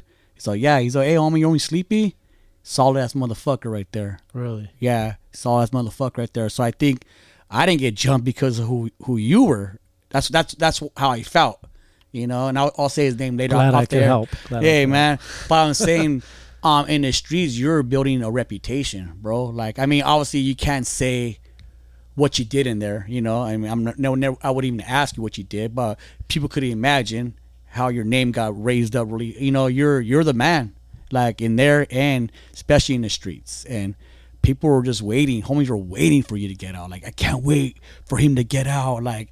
Like you're Jesus coming, like resurrect the hood or something like that. Did you That feel a lot of pressure. a lot and, and I told you we had these conversations off there, but um, you know, I don't want to get like I said, I'm not getting in detail what things you you did do there. Like we we, we all we obviously could imagine what went down in there through your 16 years. But I want to fast forward a little bit with uh, I mean, you seen hum you seen homies come and go though too in prison too from you know your friends in and out, and you Yeah. you schooled them a little bit when they're in prison, kind of as well, right? Um, how do you always feel when you seen a homie from the streets like in your prison? Was it like, oh hell yeah, I got a homie in here, kind of? Yeah, most definitely. Like whenever there was one of ours, for example, it was like mandatory we had to be cellies. That was just like if we're on the same yard, Yeah. somehow we got to get to the same building, and then somehow we got to get it to be cellies. Yeah. You know, because it's rare. Like you know, even just like in the city in general. If you have a homie that's from the city in general, like you want to be cellies with them, you know, Yeah. like it's it's hard to trust people in there. especially the way you well even in the streets the way you grew up and how you got busted and so on like It's so It's, uh, political, so it's hard to like you know trust anyone. But even still, even though it's the homie, it doesn't mean you could trust them either. You, you know? never put your guard down there ever No. right so have you ever had a homie you know one of us go in there and you schooled him and he kind of let you down and like fuck Yeah, Yeah, big time. yeah big time is kind of like fuck Yeah, there there's a homie that I uh, I think that we both know who he is. Yeah. he uh. Yeah, he just like he had like this attitude that I mean he was a good guy. Don't get me wrong. Like I, I you know we had our our good moments, but he just was so hard headed. He thought that, you know, because he was a little bit older or because, you know, he'd been in a riot or something that he could do whatever he wanted. You know, and whenever he came to where I was at when he when I finally met him, there was a lot of uh, people that I was real close with that they didn't really like him. Yeah. They didn't like his style. Um. They didn't like uh. Just a lot of things like he used to rap. Like there was like a lot of habits that he had that like a lot of homies back then didn't have those habits, and uh, so they they were just finding like they would try to find a way to just I think get rid of them eventually. That's what they wanted to do. So because I liked them, when you say get rid of them, you mean like roll it up kind of they wanted a reason to get him off the yard. got you They were just like, you know, this fool's funny style. Let's get him off the yard. But he wasn't necessarily funny style. He just grew up in a in a different era uh-huh where they, you know, nowadays like we both know the stuff that happens nowadays would have never happened back Yeah. in, you know, our day when we were younger, but Yeah. Everything evolves, you know. And I, I understood that and this guy like I didn't have a problem with them because I knew people that were like this. Like he used to like uh like to tag a lot in there, you know, back then like tagging wasn't necessarily it's frowned upon it was super frowned upon and he would do it openly and so a lot of the older homies that were around they used to be like oh and then because he looked you know really light skinned Yeah, and stuff or yeah. he's just outspoken they would just or he'll pop lock or whatever they used Yeah. to think that he was funny for s- stupid things like that Yeah. and i would know because these guys were in my circle he was very hip-hop-ish kind of Yeah. right graffiti breakdancing rapping he didn't he didn't care like he he just had a different style he wasn't Yeah. one of those guys that wanted to try to be you know look like a hardcore gang member just Yeah. to get likes you know what i mean he he just was himself and um but there was other things that he would do that like when like he could he could fight you know so when he would drink he didn't really care. Like he would fucking say things or do things or you know like times he would miss the yard. And for little every little thing that he did it was brought out to light and then they would fuck him up for little stupid shit. But they wouldn't do the same thing for me for example yeah. or to somebody else. They're out They- together. they're, they're just picking on him. Yeah. So Did yeah, that happen a lot to individuals? Like, you know, they, they got like a spotlight on them and they try to just get them off the yard? sometimes not not all the time but yeah there there's like uh if you're on bad terms with somebody or someone just doesn't like you then yeah All right. Let's fast forward it. Um, this whole point, you're saying you're in prison and you kind of accepted it. Like, you're not, you, you, you said you wanted to max out and you said, like, and mentally, you, you didn't picture yourself going home ever. And that's the only way you could get through prison, not thinking about home too much. Yeah. Right. Um, take us to the last two three years of your term, and you're and you finally tell yourself like, "Fuck, I might go home." Like, like did that happen? Yeah, and it, it I felt like it mentally got got harder for me as I was getting closer, cause like um for the for the beginning half of my time, I felt like I was building up my reputation. You did. For like for for us, you know, for myself, for like everywhere I was going, there was always people that I knew there. There was always people that would come from a different prison and they'll say, "Oh, you know, I ran into one of your homies," or other people would be like, you know, just, "Oh, what's up, dog? I, I knew so and so," or I just I don't know. I always like I started getting a good reputation And to where you I felt like I could go anywhere. And you're one of the first homies that actually from our hood that did uh like real real time. Like I felt like a like a long term. So when we first started, you know, the neighborhood, there was probably like under ten of us in the hood. So when you when you're when you're, all these years you're in prison, you're you're hurting this guy, this guy. We're like, who the hell is that guy? Who's this new guy? There's still homies that that are in there now Yeah. that contact me, and I've been out for 12 years. Okay. you know, trying to be a regular citizen, work hard, you know what I mean? Just Yeah. trying to flip the script for myself, for my son, everything Yeah. else. But there's homie I was just talking to, and he was telling me that same stuff that he's running into people still, and they're like, "Oh, I know your homie, this, this, and that." Still to this day, that he runs into people, and um, he was sending me his regards, his respects from there, Yeah. and he's been in there like almost as long as I have that that I did, you know. Takes to the last year of your term. Well, the last year, like obviously, like I was trying to make it to a level three because I had been on a level four for so long. I wanted like I wanted to speed up my time Yeah. because it started dragging. Like there was just like I was, I At was just so frustrated. At that time, were you afraid to catch a, a case in there because you're doing your last year? Like the homies, because you always hear, like, at least, you know, you hear people saying, oh, like, don't make it, and these are people here, you know, don't make a homie go do something because they want them to stay there forever with them. Is that a real thing? I think it. Yeah, I think so to a certain extent. Like people will try to test you more if they know that you have something to lose. You have a and they- date or and They something? don't, they don't have something to lose. So yeah. for a lot of like for for me i didn't i didn't advertise i was going home there was like a couple people that i was close with that they knew Something you don't want to, because you kind of like rain on their i didn't want somebody to think i was gonna be weak behind that but it, and it- think it- that they could you know press the issue Yeah. a little bit too much with me to and at the same time, you don't want to throw in somebody's faces that's doing all day, though, too, as well, right? Yeah Okay. like people on there they hate on little things like if you go to visit with a pretty girl and they a lot of angry people on there, bro. right? yeah like if they they don't have shit to look forward to and you have certain things they hate Because know you had a mean? chick in there, right? Yeah, for the well, not for like seven years I didn't, but Okay. the last maybe four years of my time I did. They help out a lot. Uh, mentally, yeah, Yeah. like it, it's definitely something to look forward to. Like when you get a visit or something, you get out, get off the yard for like three hours, four hours, and you get to just go chill with a pretty chick or something. Like it feels better Yeah. than just being around A little dudes all day. sunshine on a rainy day, man. Yeah, um the last year so we're, we're at the last year and you're not really telling anybody a couple of people know you're getting out because you don't want you know people pushing I it. didn't want to count on it either. I didn't want to count on like going were you ever thinking like and- then bring a new case on me So okay, yeah, there you go. So you- br- bring up that. So when I had got arrested, there was three attempted murders that they were trying to pin on me as well. fuck And um, one of my crime partners, he actually took a deal on those, and I didn't know if they were ever gonna bring it up because we were crimies. I don't know if Yeah. they were ever gonna bring it back to me. So I had known a lot of homies in there that they were about to get out. And next thing you know, they got a, a new case. They took them back to the county, or they'll, you know, go to a visit or something with the lawyer, and then they'll come back and be like, "What happened?" And they'll be like, "Oh, they fucking brought up a new case on me. I got to go back to county. I was about to get home, go home, and next thing you know, they're doing another five, ten years or something."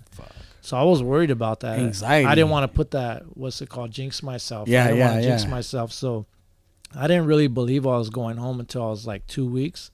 But as I started getting, you know, two years, one year, and I was just like, shit, like it's actually getting close now. how'd that feel like panicky it- kind of A little bit, yeah. I didn't want to get in trouble. I was just, you know, even more so like trying to mind my business. Like I and you was still trying to. and you still have this reputation to uphold at the same time even in your last year yeah you still have this reputation to uphold but at the same time you don't want to get in trouble either You always want to keep your your reputation intact, no Yeah. matter what. Like Uh-huh. you can never, in my opinion, like because you're scared of something not happening change who you are like Yeah. i i was ready like to be in there all day like i didn't want to count on going home until i was actually going home because you never know like there could be a riot Yeah. the day i was going home Yeah. and i would have have to jump Yeah. and i would have jumped like that's just the way it is so i didn't want to like look forward to it and then jinx myself but i definitely was like it was getting closer and i'm like shit this could be happening. You know like i definitely want to do it. I can't wait to see you know what life's like out there. Like i was like a little bit afraid of, of going home. Yeah. like I, I didn't I wouldn't say that I didn't believe in myself, but I was just a little bit afraid of what's changed, like what to expect, like how you know would I survive, would, would I even be able to get a job, all these different things Yeah. went through my head. But um, as I got closer and closer, I just stood to myself more. Like um, I, I was fortunate to have a good homie that was with me, and he knew my situation, and he he wanted me to go home. So he was just like you know like doing everything, you know for, like to keep it off of me. Like if there was any situations, like he That would do cool. it. You know what I mean? Wow. Like like we wanted to make a move together to get something or whatever. Like we would pitch in Yeah. or something, and he would do it. You know what I mean? Like He wants you to go home. Yeah. Is that uncommon in there? Uh, yeah. It it is. I I was fortunate to have a couple homies that I'm still tight with to this day Yeah. that actually have came home themselves, and at this time, um, when I was in there, yeah, they they they didn't know if they were gonna go home, and they were just like, you you put in a lot of work, and you you've been down a long time, and you grew up in this place. Like, if anyone deserves it, you deserve it. And I I actually like, you know, was always humble. I would say when I was in there, I just played sports. I I didn't you know try to get myself too involved in certain things. Like, there's always things that happen when you're in prison, but for the most part, I was always try. I always try to be the best homie that I could be Mm-hmm. to everybody, you know, that came in. Like I'd, you know, offer my doors open to Yeah. whoever. You know, I I never try to make enemies when I was in there. I just try to do my own thing. Like maybe one day it would happen for me. Maybe one day I would Yeah. I would go home. And then when they finally put me on S time, I was just like, damn, like I I am going. What is home. S time? S time is when you're like two weeks, three weeks to the to to going home Okay. they take you out of school or vocation and then um, you don't you don't have a job no more you still go to yard still do all that stuff but you're pretty much like about ready to go so when they put me on s time that's like You know it's it's common real. in there You yeah know it was real then. yeah when someone says oh i'm on s time that means they're going home and they put me on s time and i'm like fuck like i am going home? Like this shit's crazy. But yeah even still like the day i was supposed to go home they didn't call me. And it was like you know a couple hours going by and i was pacing back and forth in the Yeah, cell yeah. just thinking like fuck like are they playing games with me or what? Like am i am i gonna go or not? And then finally they did call me and i was just like damn and i tried to like walk across the yard not look at nobody you know what i mean yeah, my yeah. my stuff and there's couples like And you "Alright, wanted to smile, like you, you probably wanted to smile so I big, wanted, yeah, but I you wanted, to, I wanted to smile. I, I would say that you know, finally, like my whole family and even uh, my chick at the time, they all came to see me, and like, like, yeah, it was an emotional day. we'll did you break down, much. cry a little bit? I You did. had to, I, I right? ain't gonna lie. Yeah, I did. mean, why would you lie? I, but yeah, I was, yeah, that was probably like the the happiest day at that time of my life in a long time. Like finally, like getting released, and even believe it or not, the guards were like they could see the happiness of my family. There was probably like ten people there to pick me up, and um, they were just like, "Fuck, I made it out," you know. you made it out of um that crazy place, bro, four yard, and now you're in the streets, and you have this reputation, and you're like a gangbanger role model. Like people look up to you. People that never. I remember I was at a at, at a junta at a meeting, and two homies got down because they said, "Well, Sleepy said to fuck you up," and one homie goes, "None of you motherfuckers even know Sleepy." like it was just it was a weird meeting, but Yeah. what I'm saying is your reputation was so big when you got out. Did you feel obligated? Like fuck, I gotta do this shit, and the shit you have to do is only gonna make you go back to prison. Did you feel like you did you feel obligated, like you had to do shit for the hood, kind of still, or did you go straight? I mean, I know the story, but I want people to know what's going on. Well, part of me did, and part of me didn't. Like number one, like uh, everything that you said, I already knew. Mm-hmm. So I already knew that I had this reputation. I already knew that, you know, people looked up to me for, you know, people that didn't know me wrote me, you know, time and time again. There was multiple people that would write me and they would just be like, "I'm the little homie," and yada yada yada, and you know, good to meet you, everything else. And a lot of times, like, I tried, you know, I try to do a lot of stuff to, I guess, benefit us or or to put mm-hmm. put in my two cents for the neighborhood.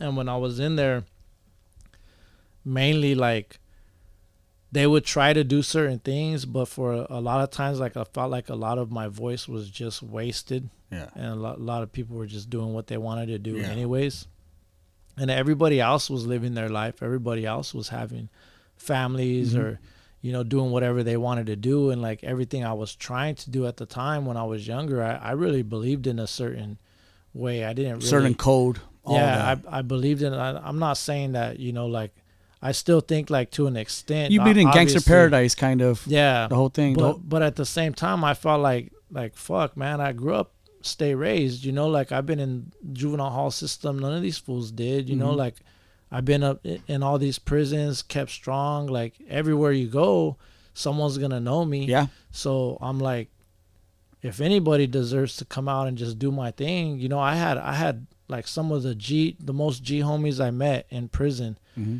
tell me hey when you get out like older dudes older than my dad Yeah.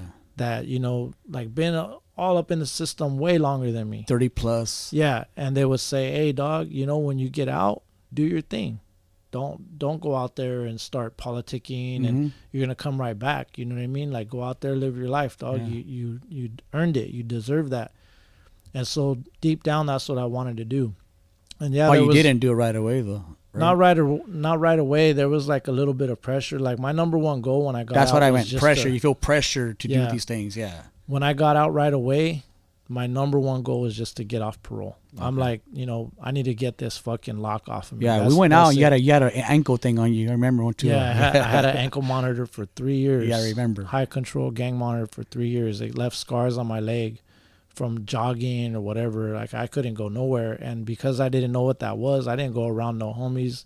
Only like like I said with you, you weren't Yeah. you know like in the mix doing anything. Sweet like this. angel. yeah. Yeah, you're a sweet angel. Yeah. But I mean, I, I wanted to have fun.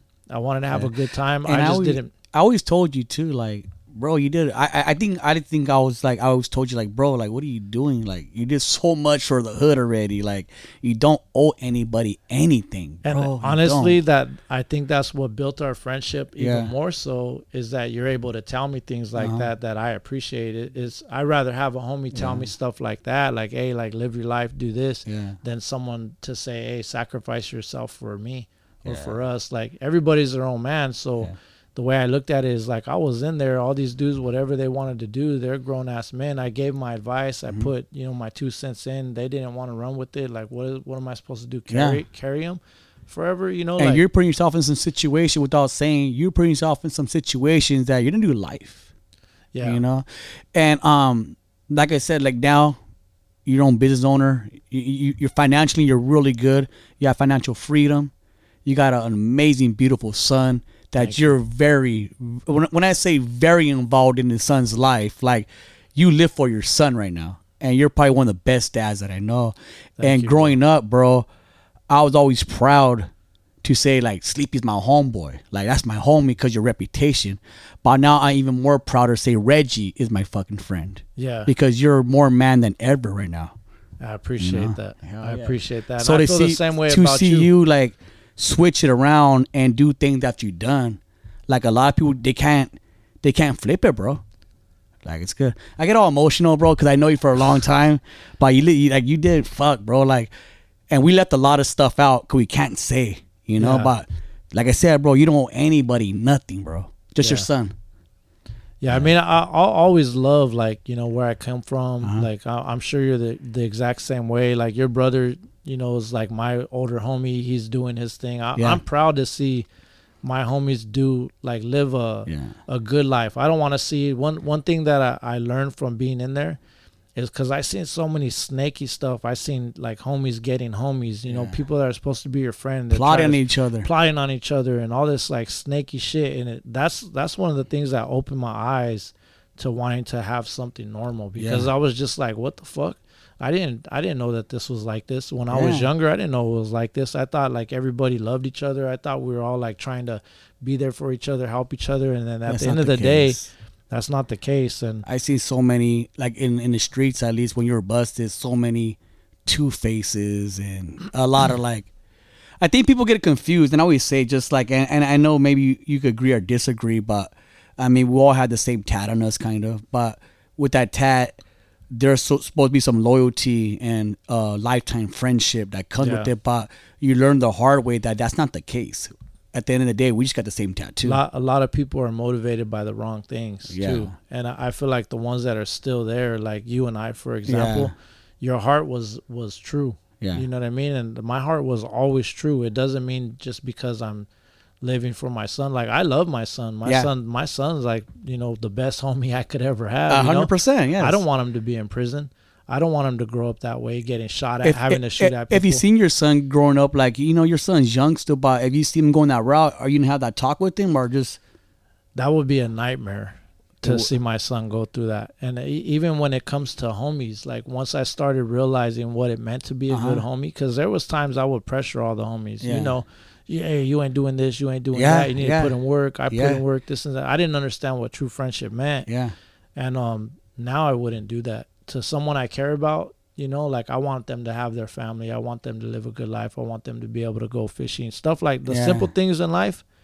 That's what. That's what like I I value was more. um, I was golfing yesterday, and I'm just like, and I I see things like even golfing is just such a blessing, just to do things like Yeah. people are working, but not only that, um, I get Seeing this deers running by. Oh, dude, I got a text message, and uh, without saying names in the whole story, I got a text message from you know one of the homies, and it's a news article and a video of one of our our, our friends, Yeah. you know, from the hood. He got in a shootout, you know, and he's gonna do life in prison. This guy is in his forties, and it's sad because I know, and like you said, he, a good heart, Yeah. you know, a, a, a good guy. You know, Yeah. even though people say what they want to say, I, I still think he's a good dude Same. and um it's sad because i'm like fuck dude i can't believe the homie's still doing that or he's still in these kind of situations where you know he's because at one at one point he was doing good had a nice girl had a good job and he just went he went that way and it's sad that this guy as we do this interview right now um we went to the gym you know on our own free will and Yeah. and this guy is never get out of prison. He's never gonna get out of prison, Yeah. and it's sad that he was still going down that rabbit hole. And it just like a, I, and I looked at myself when I got this text, and I go, man, like I'm golfing right now. Like with all due respect, like I'm golfing right now, and this guy is gonna do life in prison. I just felt sad for my friend. Suffering from a wound. Yeah, I mean something. Yeah, and I feel like I felt like like maybe back in the days because what he did do, like I'll be like, oh hell, that's the homie. Like he don't Yeah. give a fuck. Like you know, you know how it is. You know, Yeah. like the like the the homie thirteen year olds in in the prison. Like hell yeah, you know, like um growing up, I'm like, no, I feel bad for you, bro. I feel sad. Yeah, that, that I saddens the me. same exact way, bro. I kept looking at it. I watched it multiple times because you had sent it Uh-huh. to me, and I was just like, I was working out at the gym, and I was just like feeling like bad. There was a couple moments like I was like a little bit emotional because Yeah. I'm just like, damn, that's fucked up. He, I could relate a lot to him, you know, with like without saying names. He has Yeah, a yeah. child as well, Mhm. and it's just like I, I start feeling for the kid, and I'm just like, man, like this just that's the way like the lifestyle is unfortunately where a lot of people they got to go through that suffering and that's one of the things that i felt like i suffered i want to you know experience something else Is now. there anything right now that you think, as far as emotionally, or something that you think you need to work on more than something else? Like as far as temper, patience, like something that will lead you to that path again. Is there anything that could lead you to that path again, or not really? oh you mean to go back yeah, the only way that I, I feel that I would ever like one of one of the things is it's hard for me that I need to work on. It's hard for me to not feel pressured yeah. under certain situations. You know what I mean? Like if Not I feel feel like, if I feel like somebody's trying to gangbang on me, yeah. like I go back to that. Like I start I That start just- feeling like I have to That's your your bang back. Yeah. You know what I mean? that's your reaction right away though. That's, all you know. That's all I know because Yeah, it, it it flips a trigger. I've been out here for 12 years, but I've I've kept myself on purpose Uh-huh. away from certain situations so that I'm not faced with these issues. So yeah, if I'm in that situation, I'm faced with these issues. It's still something new, even though it's been 12 years. I still, you know, I'm not constantly having to face somebody press up on me Yeah, or, yeah. or mad dog me or different things like that. So a lot of times I don't go nowhere. I just spend time with my son, as you know. I go golfing with you, or go to the gym Yeah. or whatever, or, and I work. That's the way I done it. And then you say a lot of people haven't done it, and it's because they they go back to the same Same thing. They're going back to the same surroundings, putting themselves in the same situations, and certain people and like the same bad habits, if drugs. that's the way you are, that's Yeah. the way you are. Like they say that you you go from a child to an adult and you're pretty much the same. You learn different things, but that that's something I definitely want to work on. I don't I don't want to, you know, I think our, our, our this whole thing where can we agree that um you don't recommend gang banging to anybody? Is that something you could I say? think, I think uh for somebody that's not involved in it, like you know, once you're involved, and, Yes. and you're like put onto that situation, you make a an a you make a choice, then obviously like you got to live with the choices you make. But if it's avoidable, if you're young, and you know, especially if the the father's a a gang member or That's hard. you know what I mean? Is I think that the best thing to teach your kids is to not go that way. Like to to do something more productive, like sports. Like try to be a businessman. You know what I mean? Like if I could go back in time, I, I wish I would have been a businessman. I, I don't Yeah. wish I was a gang member. You know what I mean? Like I love my homies. Like you could you could always have friendships with people that'll last for a lifetime. You don't need to be in a gang Yeah. to do that and th- there's no point in doing certain things like shooting at people like most of the people that we were shooting at looked exactly like us hmm they looked like us their, their parents were just like our parents Everything. like everything Same was city. the same so it was Yeah. like there was really no point to shooting at this guy except for he claimed a different hood than we claimed so it wasn't even personal. it wasn't personal. Ain't that I have crazy? no, Ain't that crazy about gang banging? Like you're willing and uh, you know wanting to shoot and kill somebody that you never met, that never done anything really personal to you. Like maybe generation, his uncle killed like somebody like that. Yeah. But as far as personal, it just when you really think about it, it's like it's pretty crazy. Like and and I always say it's crazy that um it is a lifetime. Even though my life is different, like I got banged on um two days ago. I was with my chick and I got ran up on. You know, still say the hood. You know, everything. Oh, like, and I told my chick, I'm, I'm, I'm always gonna say my hood. Yeah. that's just Mando. That's the way it is. What it is. But it's it but your brings. approach is different Yeah, You're- like you're, you're not like I'll go after energy. yeah Like at the end, of the day, I'm not gonna be a punk about it. Yeah, like you, for- like you want to react, and we can. Re- you know, it is what it is. But as far as that, like it's something. It is a lifetime commitment. That's something you agreed on as a little kid. yeah And I said like, I said on a podcast before, like, I know skaters when we were little kids. I knew um, just different hobby band people, different hobbies when little kids are like a rebel, a raver back in the days. They committed that when they're little 15 in high school, but they're not committed their whole life because that was their hobby in high school, in junior high. Like for us, our hobby was gang banging, and that's something like fuck, like. How come that ravers doesn't have to dance anymore, but I still got a gang bang? Ain't that cra- ain't that trippy though? yeah It's just a different like. but most most of them are on the inside too. You're taught when you're in there, like gangbanging is you don't gang bang in prison. yeah, You know what I mean? Just because the dude's from your enemy's hood, you're not gonna gangbang on them. Like a lot of a lot of these dudes, and that's another thing that shifted for me, is a lot of guys are kicking it in here that they would shoot at each other. There Yeah. was dudes I knew in there that they actually shot at each other and they would kick it on the yard, and I'm just like, you know what I mean? Like, if they're not doing it in here, why am I gonna take the lessons I learned in here? I never understood go that. to the streets and then start gangbanging again. Like it doesn't make any sense, you know. Like I was actually taught that was funny style.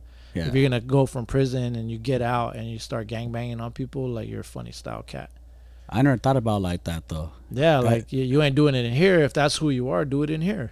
But you're not. Right. Yeah, you can't really do it in there though, anyways. So, huh? I mean, you can. There's there's Oh. ways to do it, but I'm just. It's not something that's practiced. You can't openly do it, but you can find a reason to not like somebody in there.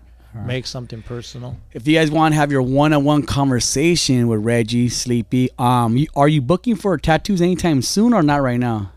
Um, I I will take appointments. I just I can't really say when because Yeah. I'm always busy. I have a different job. I'm always working, and when I get off, I'm so tired. I just want to relax and chill Yeah. with my son. But I'll make an exception. It has to be worth it. It has to be worth my time. Exactly. So either half or Yeah. full day session Yeah. only. So hit him up in the DMs. Obviously, we're gonna tag him, and um, if you want to get a tattoo, have this conversation, or you know whatever you want, um, a nice tattoo, fuck, for a good price.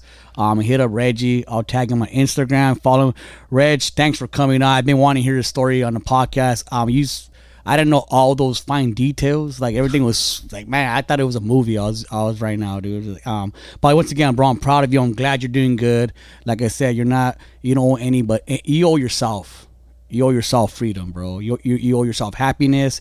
You owe yourself a good family. Find a good wife. Like you, like you did, you did enough, bro. Matter of fact, you did too much. Well, I'm proud of you too, bro. You've Thank come you. far, like from knowing you, Yeah. you know, since we were kids to Yeah. now, and and to be able to provide this platform, Yeah. to me and to a bunch of other people that I've heard you on Street Scholars to this is like, it's cool, bro. So I'm I'm happy to be here. Thank Thanks, you. bro. Appreciate you. And with that being said, we are out.